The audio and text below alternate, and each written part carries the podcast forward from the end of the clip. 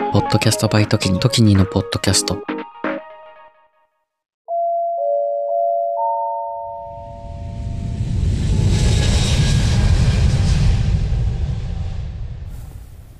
なんか、今夜、ポッドキャスト編集してたんですけど、停電しましたね。ちょうど停電したんですけど、Wi-Fi とか全部なくなっちゃったんで、あと、パソコンの充電もできないんで多分停電なんですけど、なんか、ちょうど0時だったので、もう消灯かなみたいな感じなので、まあ、あの、ちょっとポッドキャストとか編集頑張りすぎてる気がするんで、もうちょっとね、休んだりね、したい、休もうかなって思います。インスタもちょっとね、見ていただければわかると思うんですけど、結構、頑張りすぎじゃないみたいな感じなんですけど、まあ楽しいんですけどね、やっぱり、休む時間もね、少なくなっていくので、なんかもうちょっとゆっくり更新頻度下げたりしてもいいかなとか思いつつ、でも海外って楽しいし毎日めっちゃ刺激的だから、こんな感じになっちゃう気持ちもきっと分かってくれる方はいらっしゃる。リスナーさんは旅行好きの方とかいらっしゃると思うんですけど、ね、なんかちょうどよく停電になったので今日は寝ようかなと思います。おやすみなさい。次の収録はどこでやるのかな？楽しみです。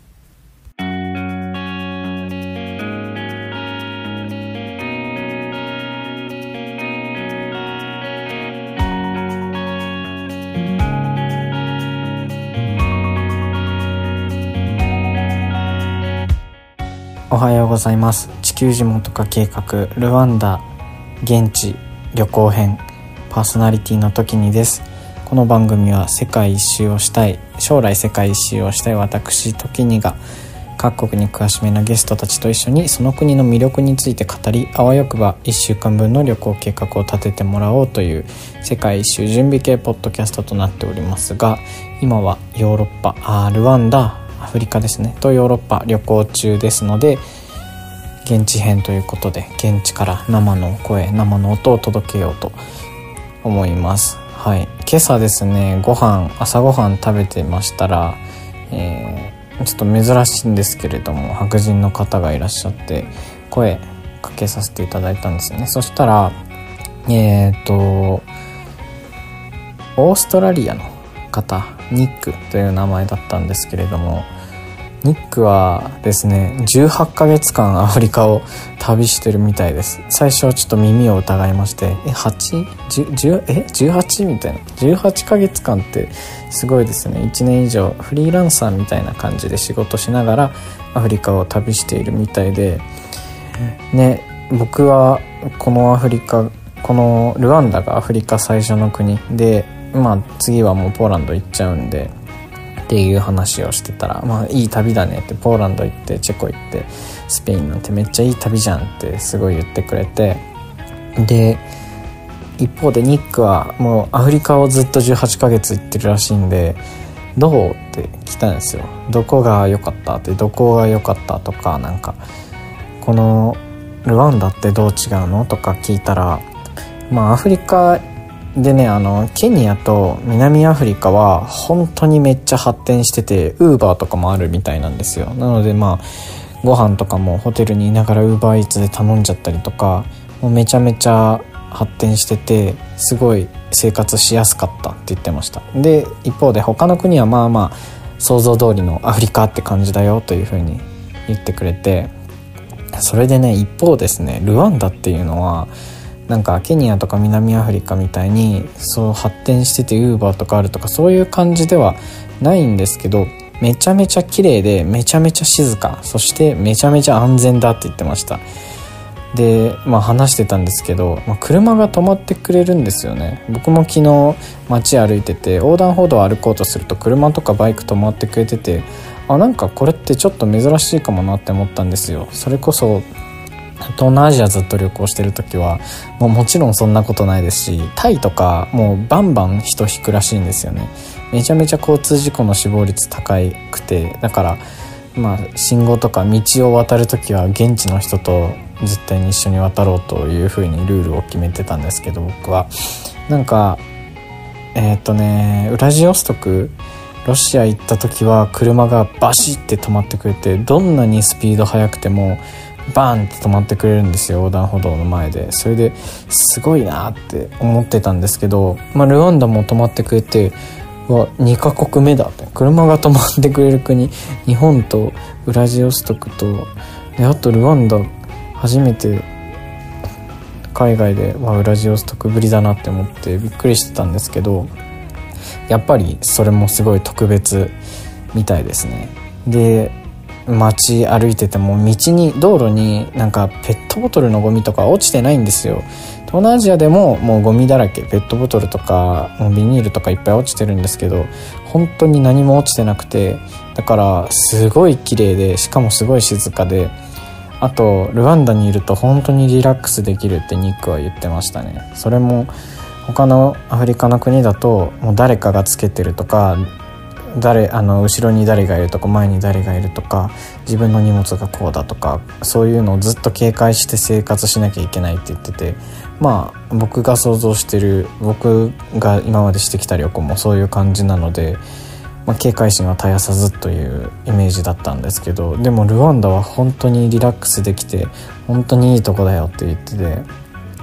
ああそうなんだって。ちょっと、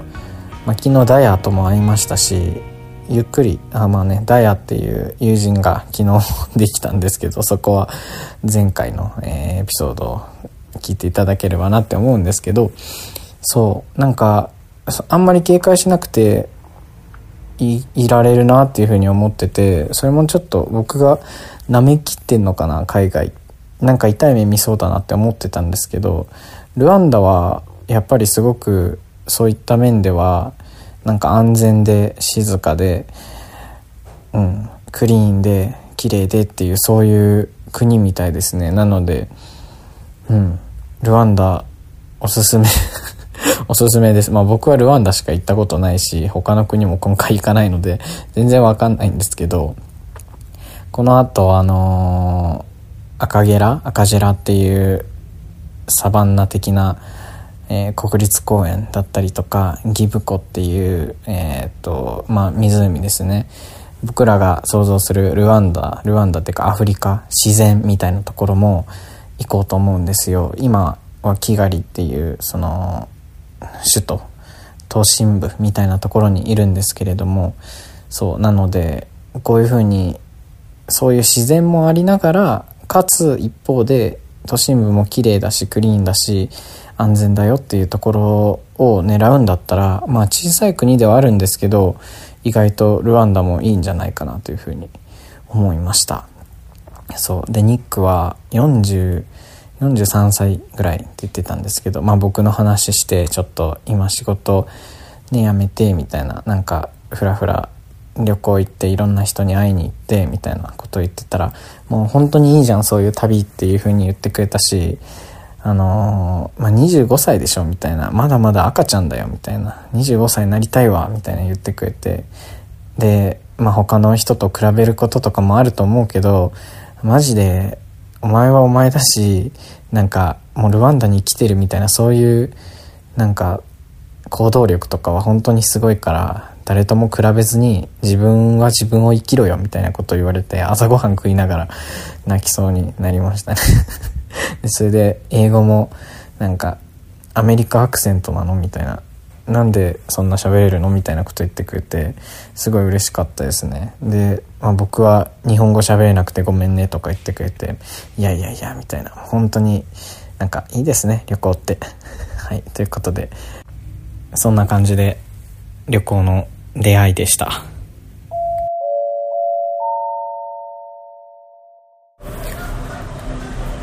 なんかルワンダ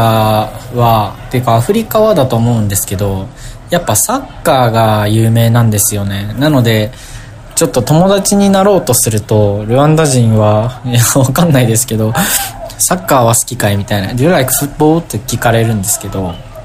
僕ねあんまスポーツ得意じゃないんですよね。なのでまあ好きになっとけばよかったっていうのは意味不明なんですけどまあねそういうの強かったら良かったですよね。結構あのマンチェスターユナイテッドがとかなんかイングランドがとかそういう話もね結構してくれてあそうなんだみたいなあそうだねみたいなこと言ってで僕はもうあの香川さんとかあの三笘さんとかしか知らないんですけど、まあ、とりあえず名前を言うと「イエス!」みたいな「三笘はすごいね」とかあのワールドカップ、まあ、ワールドカップは見てたんでワールドカップのドイツに勝った試合マジで良かったよねみたいな話をもう できるところだけしていくみたいな感じで今ねあのサッカートークとかも したりしてるんですけど僕の本名が匠って言うんですよもう言っちゃうんですけど、まあ、僕が本名出してなかった理由は会社がね今まで勤めてた会社がなんか発信活動全部禁止みたいなこと言われてて、まあ、隠す義理もなかったんですけどまあね、あの、トキニという名前で活動してまして、まあ、トキニという名前でもう2年半ぐらいやってるので、まあ、トキニで行くんですけど、まあ、本名匠って言いまして、で、ね、匠って言うと一発で覚えてくれるんですよ。で、ね、なんで一発で覚えてくれるんだろうっていうのがあるんですけど、ここではやっぱ南野ですね、南野さん、サッカー選手の匠南野がめっちゃ有名だから、匠一発で覚えたよって言ってくれて。でね大学生の時はですねあの東南アジアとかでも結構一発で覚えてくれてそれはなんかね結構日本といえば匠みたいな寿司屋とかの名前が匠だったりするんですよね。なんかラーメン屋とかが匠みたいなあの現地にある日本料理屋とかが結構匠みたいな名前だったりするので覚えてくれたりとかあとイニシャル D の主人公が匠っていうらしくて匠ですって言うとイニシャル D って言われたりするんで、まあ、そういうとこで、まあ、結構名前で得してるなというなんか日本人っぽい有名な今時の名前でよかったなっていうのはね結構親に感謝するところはあります。サッカーねやっとけばよかったね。でも僕高校生の時とかあいや違うわ。小学生の時にスポーツ好きになろうって思ったんですよ。みんなスポーツやってスポーツの話してるんで。野球とか頑張って見たりとか野球やったりサッカーやったりとかしたんですけどなんかどうもねハマれなくて。今はもっぱら、まあ、映画が好きでねあのー、まあ、海外の人と喋る時は大体あの共通の話探す時はハリウッド映画の話すると、大体あったりしますね。でも昨日会ったダイヤはその映画好きなのみたいなサッカーあんま話せないんだみたいなもしかして映画好きなのみたいなこと聞かれて映画好きだよみたいな。そしたら俺映画嫌いなんだって言われていや別にそこまで言わなくていいだろって思いましたけどねまあなんか今めっちゃ眺め綺麗です。今ルワンダ12時ですね。お昼の12時なんですけれどもキガリすごく高低差があってですねあのー眺めがいいんですよね。で山の上の方丘の上の方も眺められてその緑がねあの生い茂ってて太陽の光で上の方の建物がキラキラ光っててすごく綺麗です。青空だしあとねそんなに暑くないんですよね。赤道近くなんですけれどもあとルワンダって多分南半球にいるんですよね今。人生初南半球に来てるんですけれども。ねすごくなんかそんなに暑くないですし快適。夜も結構涼しくて、ね、蚊対策マラリア対策で長袖長ズボンを着ている。そんな感じで今外を眺めながら、ね、サッカーボール蹴ってる音が聞こえたのであサッカーの話しようって思ってねサッカーの話しました。宿出ようとしたら急な雨に降られてしまってね全然出れなかったんですけど天気落ち着いたのでえー、っとバイクバイクで、えー、ご飯食べるとこに来ました。お腹空いたんでねレストランみたいなとこですね。えー、っとねルオンダの基本的ななんかご飯の食べ方が、まあ、有名なのだと有名っていうかスタンダードの名がルワンダビュッフェっていう、ね、形式を取るみたいで、まあ、1回しか取れないバイキングみたいな感じですね。ぐわっといろんな料理があるんですけど1回だけ好きなだけ取っていいんだけど2回目はなしっていうので結構みんなモリモリに盛りますね。そりゃそうっすよね。だって2回目ないんだから。でなんかね1回どんくらい食べるのか分かんないから自分が。結構持ったつもりだったんだけど全然足りなくてねお腹空いてますね。もっと食べればよかった。そう。で今レストランにいるんだけど。あのバイクタクシーを呼ぶ時にホテルのレセプションのお兄ちゃんが呼んでくれてでそれでお金細かいの持ってないんですよ僕。なのでね700フランルワンダフランって言われたんですけど1000フランしか持ってなくて両替できないって言ったら、まあ、あのバイクタクシーのお兄ちゃんも持ってないわ。あれ、えっと、両両替じゃないお釣り持ってないわっていうのでそしたらレセプションのお兄ちゃんが700ルワンダフラン払ってくれたんですよ。結構みんな立て替えてくれて簡単に。すごくなんか優しいなって思いますね。こんな見ず知らずの僕に立て替えてくれて後で返すよとは言ったんですけど返さないかもしんないじゃないですか。で昨日もねあのホテルの人が立て替えてくれてすごいみんな優しいですね。あと現金意外と持ってなくてみんな。スマホの電話番号で払い合ってるんですよ。電子送信送金みたいな感じで。PayPay みたいな感じで。みんな払払い合ってますね。ということで一番今のところ美味しいのはトマトベースのカレーみたいなやつですね。これめちゃめちゃうまくてこれご飯にかけたら無限にご飯食べれちゃいます。でさっきニックに教えてもらったローカルフード食べて食べたこと食べたって聞かれてニックがねあのウガリってやつとあとロレックスっていうのは食べた方がいいよって言っててウガリはまあ結構有名かもしれないんですけどもなんかトウモロコシかなんかをその粉末にしてパンみたいにしたやつでこれはまあスープと一緒に食べるよってプレーンだよめっちゃプレーンだよって。別にそんなにすげえ美味しいとかそういうわけではないけど、まあ、トライしてみたらいいんじゃないみたいな 感じでしたね。あとロレックスっていうのはインドのチャパティみたいなのに、えーと、と卵かチーズかなんかを乗せて焼いてくるくるに丸めたやつクレープみたいなやつだよみたいな言っててあそれはうまそうだなって。それはストリートフードで街中にあるみたいなんでちょっとルワンダにいる間にウガリとロレックスウガリは食べてみたいですね。ずっと聞いたことはあったので現地で食べてみたい。あとはなんかねいろいろ挑戦してみたいなと思います。とりあえず腹ごしらえをしたので移動しようかな。あっていうかさっき700ルワンダフランとか言ったんですけどあのレートわかんないですよね。フラン700ルワンダフランがだいたい70円ぐらいです。だから結局めちゃめちゃ安いんですよね。今食べてるあのルワンダビュッフェもう2500フランとかで、まあ、250円とか300円とかの世界なんですよ。だから結構物価は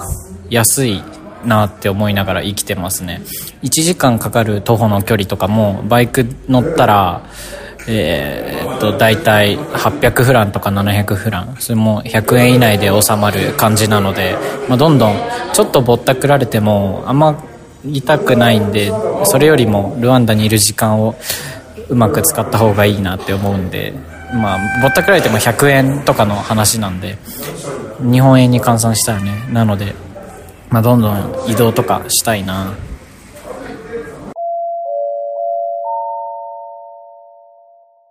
キガリ虐殺記念館に来ました。え中は館内撮影禁止だったんですけれども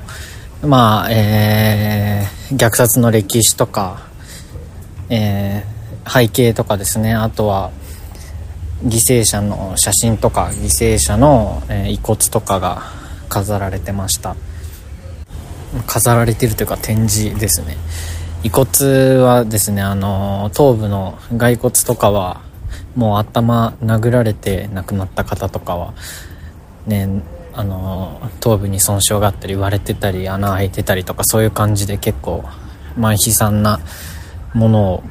直接見るという形でしたね。結構中は簡易的でぐるっと一周して、えー、歴史があってあと中にスタチューちょっとしたモニュメントみたいなのとかがあるっていう感じでしたね。虐殺は表面的にだと仏と土仏族と土族のなんか虐殺、えー、そのに、えー、両者間の間の紛争みたいな感じに見えるんですけどまあ後ろには第一次世界大戦のドイツ軍第二次世界大戦後のベルギーの支配とかまあそれこそナチスドイツとかがすごい大きく関わっててそういった、えー、歴史の展示も説明もありまして、まあ、この後ポーランド行って、えー、クラクフ行ってアウシュビッツとかも見に行くのでそういった中でちょっと、えー、歴史のつながりがある今回そういう旅だなというふうには思いました。入場はね無料だったんですよ。えっ、ー、とまあドネーション好きなだけ入れてくださいという感じだったんですけどオーディオガイドもあるんですね。で20ドルするんですよ。なのでオーディオガイドはなしにしました。日本語のオーディオガイドもあるみたいでした。で歴史のね説明があの英語が一番下に書いてあるんですよ。なんかルワン何語か分かんないんですけどフランス語と何語かアルファベットの言語が書いてあってで一番下に英語があったのでねえ ちょっと下を下鏡見ながら見るみたいな感じなんですけどでもやっぱり、えー、歴史、えー、ね、勉強してきたので勉強してきてよかったですね。そうなんか歴史がなんとなく頭に入ってる上でこう見ることができたので、まあ、確認みたいな実地確認みたいな感じですね、えルワンダの虐殺の歴史はですね、えーポッドキャスト「時にと深夜の映画便」の「ルワンダの涙と」えー、ホテルルワンダの回を聞いていただければそこで映画レビューと一緒に、えー、歴史の説明とかもしてますので解説してますのでよかったらそちらもぜひお聴きください、カフェとか入ってちょっと休んでから w i f i 拾ってからちょっと休んでまた次の目的地に行こうかなと思います。えー、ルワンダのキガリの虐殺記念館に引き続き、ベルギー兵士追悼記念館にやってきました。ちょっとね、ギリギリ、17時までだったみたいで、超ギリギリセーフだったんですけど、バイク、売却すっ飛ばしてもらってきましたね。ここは、えー、っと、まあ、当時、ベルギーの兵士が10名、えー、ルワンダ軍ですね、普通政権のルワンダ軍に殺されたんですけれども、その際、最後に、えー、抵抗した、最後に戦った、立てこもった、えー、建物がそのまま記念館になってまして、結構外から見ると銃弾の跡とかめちゃめちゃあって、なんか爆発した跡とかも後になってそのまま残ってますので結構見応え、見応えというよりは、まあ、ダイレクトに歴史に触れられるなという機会ですね。歴史って言っても1994年なんですよね。なので、まあ、本当につい最近の話であって、簡単にこういうことが、まあ、簡単ではないんですけど、歴史ですね、背景があって、第一次世界大戦、第二次世界大戦、その前の植民地支配とか、まあそういう統治下とか、えー、そういう風なところからどんどんどんどんいろいろ複雑になっていって爆発したっていうのが94年のルワンダ虐殺になると思うんですけれども、まあそういった中でね、10名の兵士、ベルギーの、えー、兵士もここで命を落としていったっていうことが、まあ一つ記念館としてメモリアルになってまして、10人分の、えー、追悼費みたいなのも立ってまして、まあ今日はなんかね、勉強してますね。ルワンダ。この後はね、ちょっとうろうろしてお土産とかも見に行こうかなとか 思ってます。それにしてもやっぱりね、移動が簡単だし、さっきね、ちょっとぼったくられたんですけど、1000、1500フラン、ルワンダフランだよって言われて、まあ1500って結構破格なので、破格？うん、違うな。なんだ。ぼ、暴利なので、めっちゃ、めっちゃ高いなって思ったんですけど、150円なんですよね、別に。で、だいたい1000フラン、1000ルワンダフランが、えー、この距離感だったら妥当だなってことで、1000フランで100円じゃないですか。もう50円しか差ないんですよ。まあこれね、払っちゃってもいいんですけど、なんか悔しいんで、ね、あの、いいねじゃなくて、いや、これ1000フランぐらいでしょ？っていう話したら、うん、そうだよ、みたいなこと言われて、あの、値切りじゃないんですけど、そういう風に生きていますが、まあでもね、パッと急いでる時もすぐ乗れる売宅がいっぱいあって、で、交通状況も結構整備されていてっていうのは、なんか旅行者的には嬉しいですね。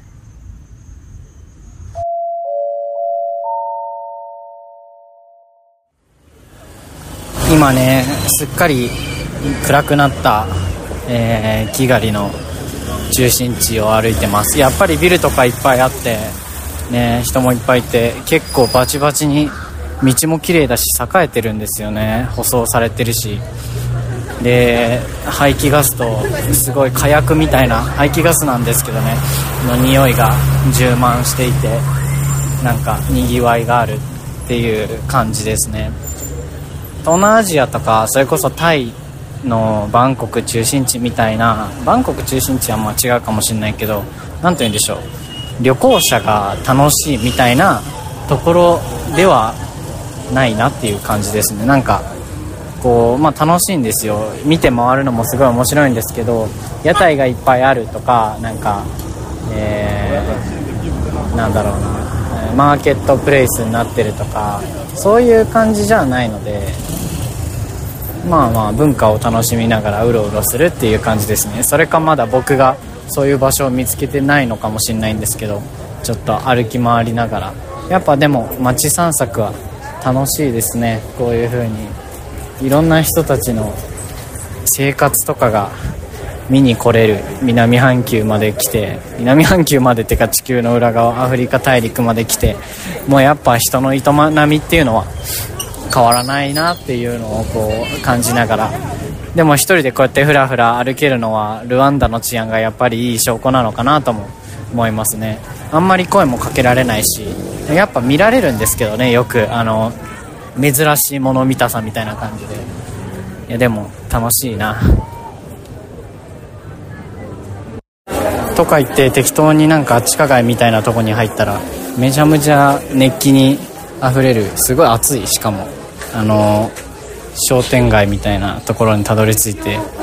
写真撮ろうとしたら「いや写真は撮るな」みたいな 言われて今ちょっとあの見ながら逃げ帰ってるってとこ全然空調効いてなくて。暑なんかもう本当に東南アジアのショッピング街みたいな感じで T シャツが山のように積まれていて、えー、っていう感じですね。アクセサリーもちらほらあって、まあ、こういうとこでねいろんな人が買ってるのかな。地元の人たちって感じかな。すっごい人いっぱいいてもう歩くたびにめちゃくちゃ見られる。すっごいなんか有名人になった気分だしやっぱなんか「ヘイアジアン」とか言われるし えー、面白いですね。すごい。ちょちょっとだけ怖いけどイージーバイショップっていうなんかそういうストリートみたいですね。Yeah, what's up? No, it's okay. Thank you. なんかそういう感じでめっちゃ話しかけられるあ外出れました。涼しい。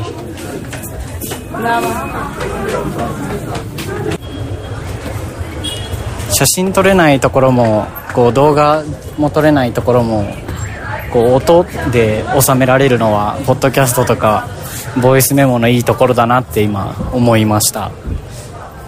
ね音届けられるのはいいよね。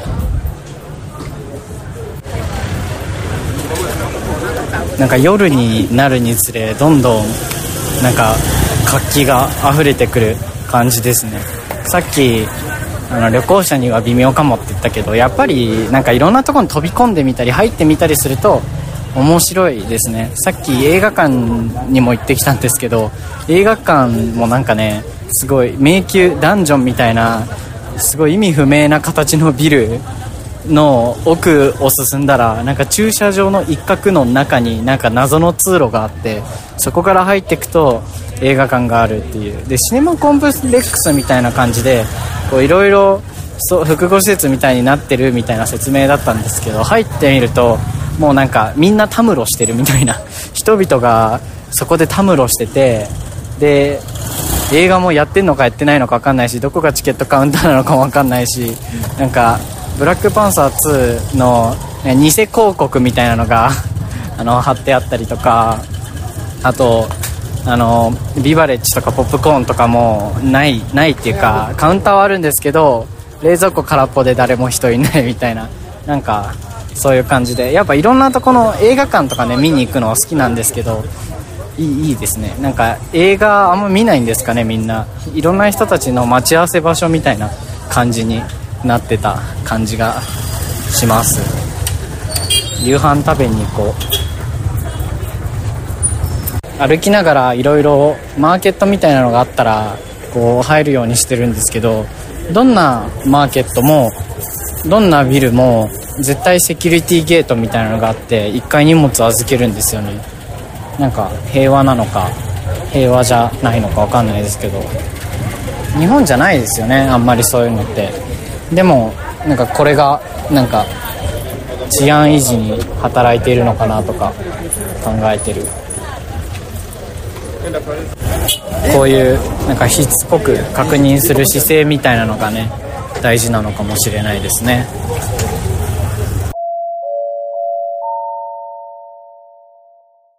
すごい今 Yo otro ka. 10人ぐらいの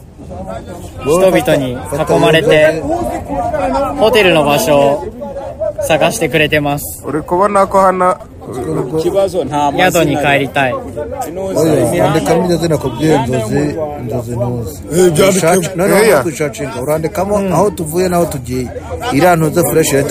twandike hano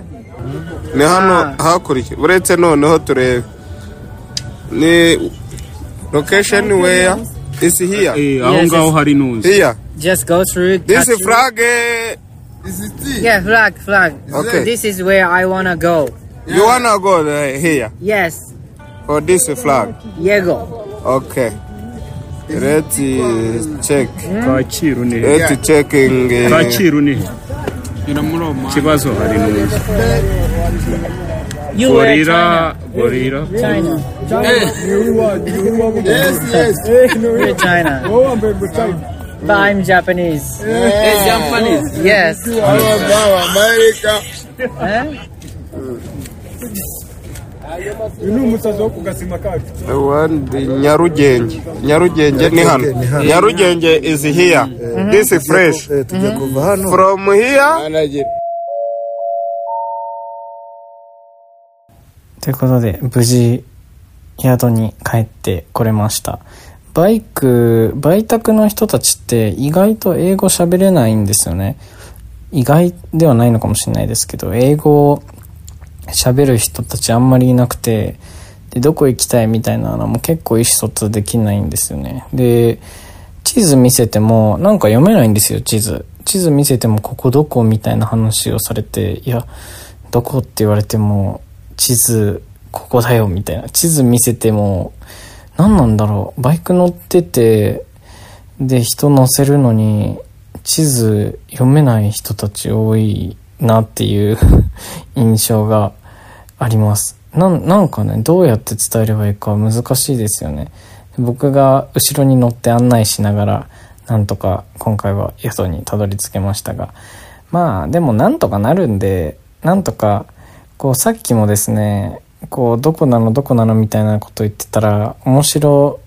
いもの見たさみたいな感じでどんどんどんどん人がたかってきて僕が売宅の人とそのどこに帰るかみたいな話をしてるとところにルワンダの現地の人たち10人ぐらいの男の人たちに囲まれてやんややんやみたいな 感じだったんですけどでそれであの一人だけ英語できる人が来てなんか通訳みたいなのしてくれてもう英語できる人ね助かりますね本当に。英語は全然バンコク共通じゃないんですけどまあ一つね共通語みたいなのを持っていたらまあこの場合あれですよね。別にじゃあ今スペイン語喋れる喋れたか喋れたらどうなったかって言われたら別にどうもなんないし英語でもいいし日本語でもいいしとりあえず地図を見せたりとかなんか近くに何があるとかエアポートエアポートがあるとかなんかそういうそういうことですよね。そういうのが大事であって別に英語がうまく喋れたらこの場を切り抜けられたかって言われたらそういうわけでもないしなんかそれがなんか旅とか旅行とかですよね。って思いながらなんとかね帰ってきました。すごいヘトヘトです。今日は歴史の観光とかさなんかうん市内回ったりとかさっきのマーケットも結構いろいろあったし一人で回って一人でね歴史のこととかズドンと自分の中にねあの入ってきてでまたちょっと怖い思いみたいなのもあんま全然 怖がってないんですけど実は。まあなんかね少しだけスリルのあることが何回か連続して起きてなんかどっと疲れちゃいましたね。なので今日は寝ようかなと。まあ今日はっていうか毎日寝てるんですけどね。ってことで地球地元化計画パーソナリティの時にでした。え番組への感想はお便り概要欄のトップ時に総合リンクから皆様からのお便りをお待ちしてます。ツイッターでもね、えー、僕のアットマーク時に196メンションしていただいたりハッシュタグ地球人もで、えー、感想つぶやいていただければすごく嬉しいです。励みになります。Spotify の評価 Apple Podcast の評価の方もよろしくお願いします。あとねインスタグラムアットマーク時に196でやってますのでこちらも見ていただければルワンダの現地の様子だったりとか、まあ、現地でね歩きながら喋って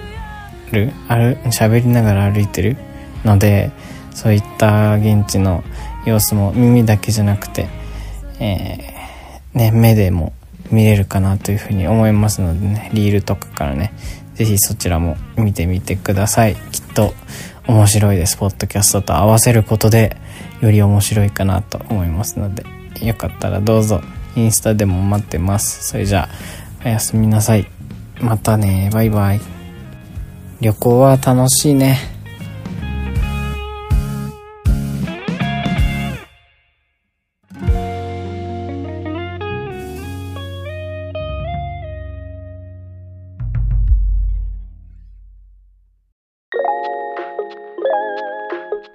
地球地元化計画をお聞きの皆さん、こんばんは。僕、トキニが心の内をとつとつと語る、ちょっと社会派な深夜系ポッドキャスト、エモーショナルのロジックは、毎週火曜日深夜に配信中。番組は概要欄トップの時に総合リンクから火曜深夜でお待ちしております。またね。バイバイ。